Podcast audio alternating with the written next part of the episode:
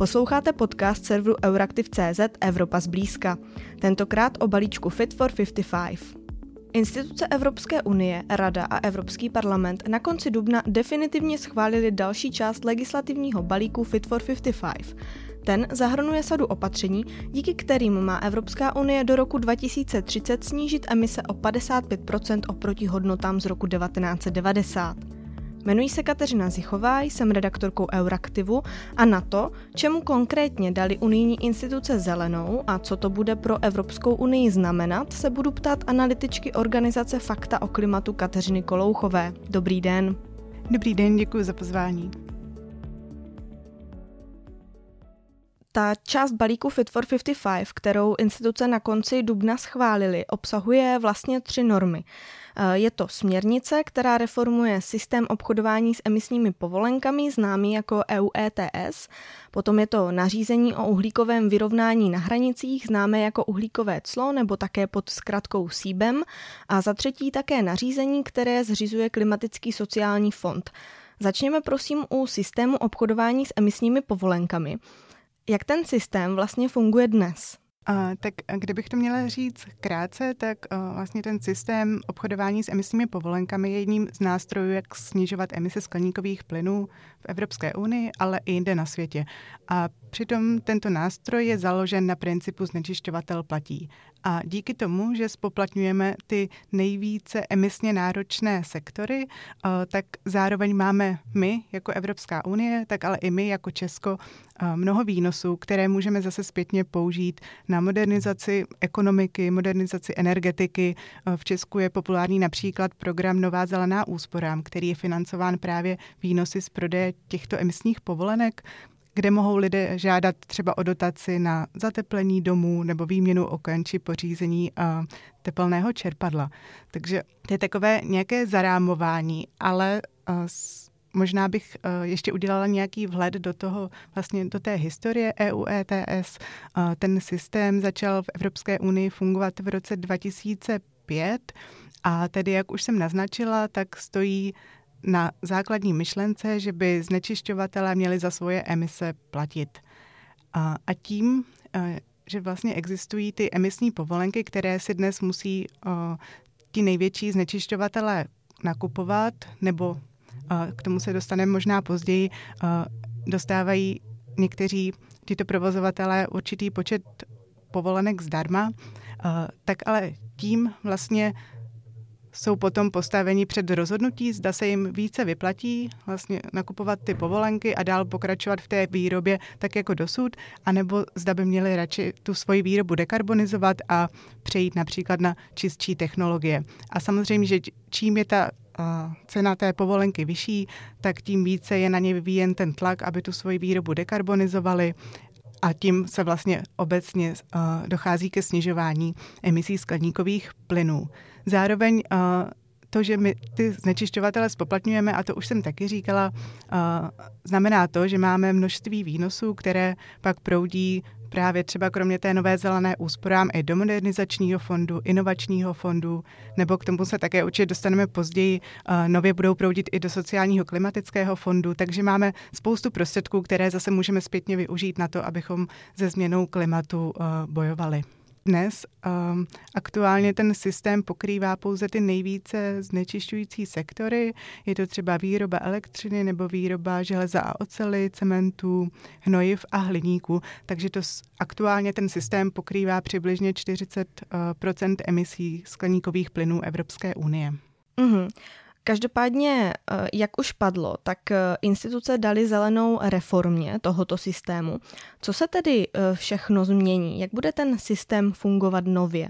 Jak už jste říkala, tak tedy mm, celá ta reforma je součástí balíčku Fit for 55, jehož cílem je tedy snížit emise o 55% do roku 2030 v porovnání s rokem 1990 a to rozšíření systému obchodování s emisními povolenkami je jednou z těch uh, klíčových složek uh, této, vlastně tohoto balíčku a změní se vlastně Dvě, řekla bych dvě věci. Rozšíří se ten stávající systém EU ETS 1, který právě zahrnuje ty nejvíce znečišťující sektory, o kterých jsem mluvila, a přibyde tam například ještě námořní doprava do toho systému. A současně nově, úplně nově vznikne systém EU ETS 2, který bude, podo, který bude fungovat na podobném principu jako EU ETS 1, ale bude to oddělený systém, který bude nově zahrnovat emise v silniční dopravě a emise z budov, tedy emise, které vznikají při vytápění, ohřevu, vody, vaření a tak podobně. V současnosti tyto emise ze silniční dopravy a emisí tvoří asi 30% unijních emisí skleníkových plynů. Zároveň kromě vlastně rozšíření na další sektory bude novým pravidlem, že všechny výnosy které získáme prodejem těchto povolenek, by měly putovat na klimatická opatření. Dosud to bylo 50%, ale nově to bude 100%. Zároveň by taky mělo dojít nebo dojde k posílení modernizačního a inovačního fondu, což jsem zmiňovala, takže v nich bude více prostředků na to, abychom mohli investovat do dekarbonizačních opatření. Mm-hmm. Vy jste zmiňovala i tu část toho systému, kdy určité množství povolenek lze získat zdarma. To se bude také měnit po té reformě? Ano, je to tak.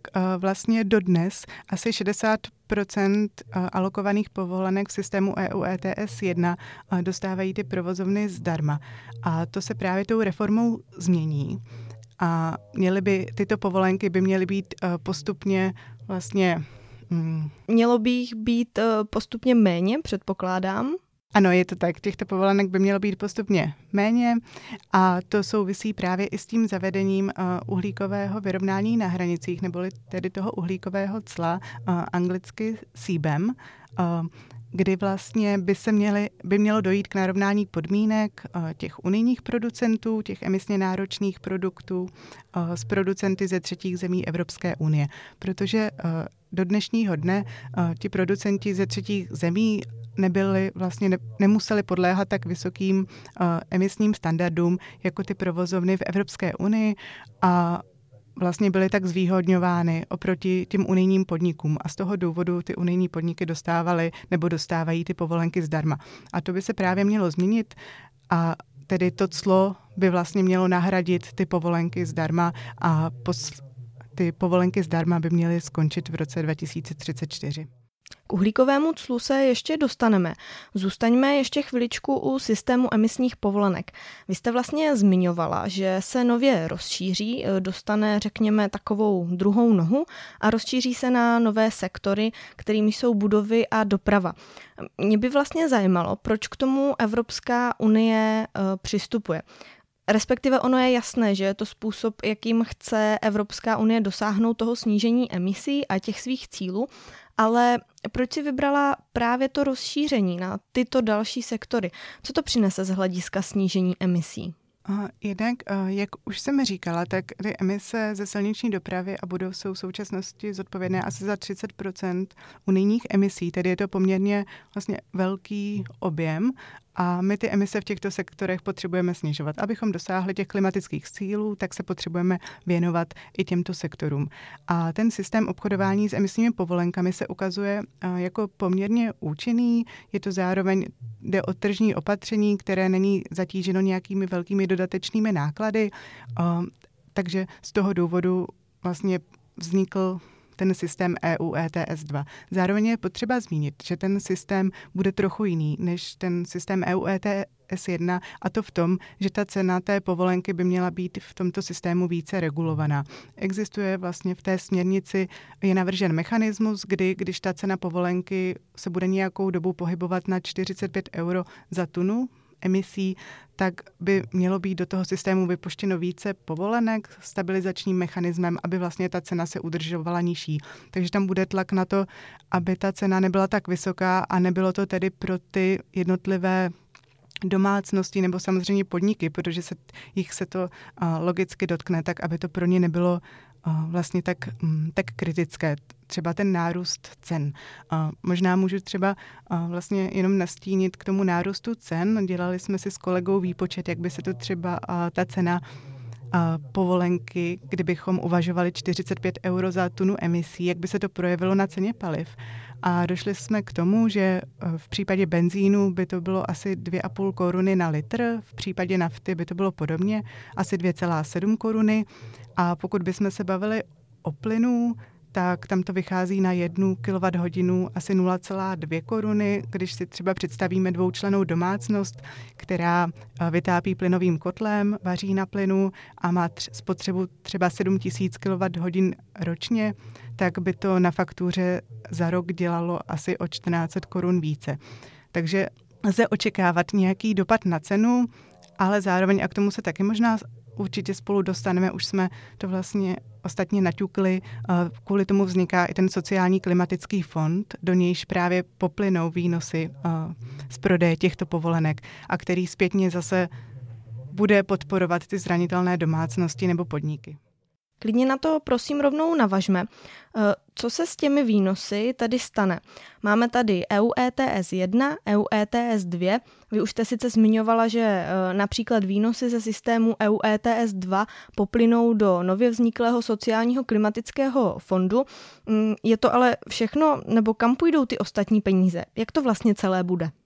Tak já to možná pro přehled ještě znovu schrnu, jenom aby to bylo srozumitelné. V současnosti ty výnosy z EU ETS 1 jdou jednak do modernizačního fondu, do inovačního fondu, zároveň v Česku financují třeba ten program Nová zelená úsporám, také tyto prostředky jdou do státního rozpočtu, takže i státní rozpočet disponuje prostředky z z prodeje těchto povolenek. A co se týče EU ETS 2, tak tam by ty výnosy právě měly jít do sociálního klimatického fondu. Vlastně na úrovni celé EU ten balík peněz bude činit 65 miliard euro. A co se týče Česka, Česku by mělo připadnout 1,5 miliardy euro, což je přibližně 50 miliard korun. Zároveň ty zbylé výnosy by měly opět plynout do státních rozpočtů, takže bude velkým úkolem české vlády tyto peníze rozdělovat odpovědně, tak aby opravdu šly na dekarbonizační opatření a s tím, že ještě v rámci toho systému EU ETS 2, tím, že se vlastně dotkne té dopravy a budov, což jsou vlastně sektory, které se dá očekávat, že přímo dopadnou na ty domácnosti nebo třeba menší podniky, nebo jejich spoplatnění na ně dopadne, tak vlastně ta směrnice říká, že by vlády měly přímo tyto peníze použít na vlastně, dejme tomu, mitigaci těch negativních sociálních dopadů. Mm-hmm. Na vyhodnocení tohoto si budeme asi muset ještě počkat, až dojde na rozdělení těchto nových výnosů. Každopádně já bych se ráda zeptala, jak vy celkově hodnotíte reformu systému emisních povolenek. Protože například v průmyslu a konec konců i mezi těmi domácnostmi ta reforma budí trošku obavy. Protože víme, že dopadne na náklady, například na vytápění nebo na náklady na pohonné hmoty. Průmysl pak eh, kritizuje vlastně to, že některé parametry jsou přísnější v té konečné podobě, než eh, jak je navrhla Evropská komise. Tak eh, jak vlastně vyvážit, řekněme, nějaká úsilí v boji s klimatickou změnou a dopady na průmysl a občany Evropské unie? Jak vy zkrátka hodnotíte tu výslednou reformu? Ta otázka, jak vyvážit vlastně dopady na občany a průmysl, zároveň snižovat emise skleníkových plynů, je určitě na místě. I přesto já tu výslednou podobu reformy hodnotím vlastně pozitivně.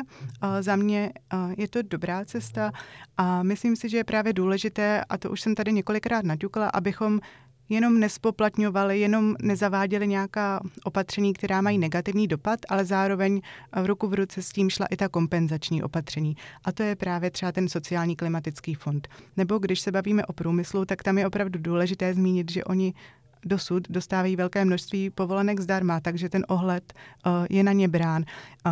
Zároveň uh, to nemůže být vlastně jediná věc, kterou průmysl podporujeme, ale jsou za mě potřeba i další nějaké pobídky nebo další podpora toho průmyslu. Napadají mě tři věci, které bych zmínila právě v souvislosti s průmyslem. Vlastně je potřeba tam podporovat nějakou částečnou elektrifikaci těch procesů, které je možné elektrifikovat. Tam, kde to není možné, tak zase investovat do zeleného vodíku a související infrastruktury. S tím souvisí vlastně dekarbonizace celé energetiky, protože ta nám právě umožní ten zelený vodík vyrábět. A za třetí, tam, kde vlastně není možná ta elektrifikace a třeba, když se bavíme o nějakých chemických procesech, tak investovat zase do vývoje technologií na zachytávání a ukládání uhlíku. Ehm, právě pro tyto nové, dejme tomu, technologie slouží třeba ty finance z inovačního fondu, které právě mají směřovat na tyto velké inovativní projekty, kdy třeba minulý rok vlastně v Česku už byly projekt, podpořeny i dva projekty z Česka, jeden pro výrobu zeleného vodíku v dopravě a druhý pro chlazení baterií v elektromobilech. Zároveň určitě možná poslední věc, co bych chtěla říct tady k té podpoře průmyslu, ale vlastně obecně nějakým dalším plánům je důležité mít hodně nastavené to legislativní prostředí, nebo ten průmysl i ostatní podniky potřebují jasné signály od vlády k tomu, co se vlastně chystá. Je potřeba, aby tady existovala legislativa, která nám umožní tu novou infrastrukturu budovat. takže to si myslím, že je také důležitá část vlastně jasné signály a jasná komunikace ze strany ať už vlády nebo unijních institucí. Přesuňme se teď k té druhé normě, kterou instituce na konci dubna schválily. My už jsme se jí v rozhovoru také dotkli, protože jak z toho vyplývá, tak ty normy jsou e, provázané, souvisí spolu. Přesuňme se tedy k uhlíkovému clu. Jak bude takové clo fungovat? Cílem toho uhlíkového cla je tedy narovnat podmínky vlastně pro ty producenty ze třetích zemí s producenty emisně náročných produktů ze zemí Evropské unie. Mělo by to fungovat tak, že nově vlastně ti producenti ze třetích zemí budou povinni na hranicích nakoupit vlastně certifikáty, které budou odpovídat vlastně cen, jsou aktuální ceně povolenky na evropském trhu takže by měly vlastně pro ně platit stejná pravidla jako pro ty unijní podniky. Zároveň ty producenti ze třetích zemí buď budou tedy muset nakoupit uh, ty certifikáty přímo na hranicích, nebo se také budou moct prokázat uh, vlastně tím, že za ty emise zaplatili už uh, na jiném místě. Ale mělo by to zkrátka uh, přispět k větší nějaké kontrole a k narovnání hřiště pro všechny ty aktéry Mm, je-li tedy přínosem, řekněme, to narovnání hřiště, tak jaká to sebou naopak nese úskalí třeba pro evropský trh? Já jsem nad tím přemýšlela a pak jsem vlastně došla k tomu, že ten unijní trh je snad druhý nebo třetí největší na světě, takže onoho vlastně je velmi důležitý pro ty ostatní aktéry eh, ve světě a nejde ho jen tak z toho mezinárodního obchodu vynechat. Zároveň už i v minulosti se ukázalo, že Evropská unie dokáže být jakýsi trendsetter v rámci těch nových legislativ, třeba i co se týče toho emisního obchodování, tak tam ten evropský systém byl vlastně jeden z prvních velkých systémů, co na světě vznikl a teď už vidíme, že se k němu nebo ne k němu, ale že své vlastní systémy má třeba i Čína, Austrálie, Kanada, případně nějaké další státy. Uh, takže si myslím, že to může vlastně přispět k tomu, um, že to nějak třeba přiměje i ty ostatní země k tomu přistupovat k tomu podobně. Uh, zároveň my ty emise potřebujeme zkrátka snižovat, tak vnímám tohle jako cestu, jak zároveň chránit evropský průmysl a je to za mě jedno z, jedno z řešení. Kam tedy budou plynout výnosy z uhlíkového cla? Pokud mám správné a aktuální informace, tak tyto výnosy by měly plynout přímo do unijního rozpočtu a s tím, eh, že co s těmito výnosy potom konkrétně bude, podle mě zatím není úplně jasné, nebo já nemám ty informace. Eh, dříve jsem například slyšela o tom, že by se těmito výnosy z části mohl eh, vlastně financovat ten evropský dluh, který vznikl po pandemii koronaviru, kdy si Evropská unie půjčila vlastně na trzích eh, tu obrovskou půjčku Next Generation EU. Takže částečně by tyto peníze mohly jít na toto a jinak se přiznám, že zatím nevím, na co přesně budou použity. Mm-hmm. My už jsme si řekli, že s novými opatřeními se pojí také náklady a že jakýmsi kompenzačním prvkem těchto nákladů by měl být sociální klimatický fond. To znamená ta třetí norma, kterou posvětili europoslanci a členské země na konci dubna. Jak bude fungovat tento fond? Tak tento fond začne fungovat v roce 2026 s tím, že, jak už jsem říkala, tak pro Česko by mě, v něm mělo být přibližně 50 miliard korun a měl by směřovat právě na podporu zranitelných skupin obyvatel nebo malých podniků, kterých se právě dotkne to zavedení emisních povolenek v oblasti silniční dopravy a budov. S tím, že je tam nějaká část těch prostředků bude moc být použita i na přímou podporu příjmů a vlastně ty jednotlivé členské země, to je taky možná důležité zmínit, proto aby vlastně měli na tyto finance nárok, tak budou muset vypracovat takzvané sociální klimatické plány. Můžeme si to představit jako obdobu Národního plánu obnovy, kdy vlastně Česko bude muset říct, na co ty peníze bude chtít využít a potom vlastně ty peníze zpátky dostane a bude je moc právě použít na minimalizaci těch negativních dopadů, které by mohl případně přinést ten systém EU ETS 2. Dnešní hostkou byla Kateřina Kolouchová, analytička Fakta o klimatu. Děkuji, že jste přijala pozvání do podcastu Evropa zblízka. Také děkuji za pozvání, hezký den. Z redakce se s vámi loučí Kateřina Zichová. Děkujeme, že nás posloucháte. Budeme rádi, když Evropu zblízka doporučíte dál. Na další díl se můžete těšit příští středu. Nezapomeňte také, že v květnu vychází speciální podcastová minisérie o dopadech války na Ukrajině na dění v Evropské unii. Druhý díl bude k poslechu už tento pátek. Mezitím vás zveme k poslechu toho prvního, a sice reportáže z Bruselu o české pozici v Evropě po vypuknutí války.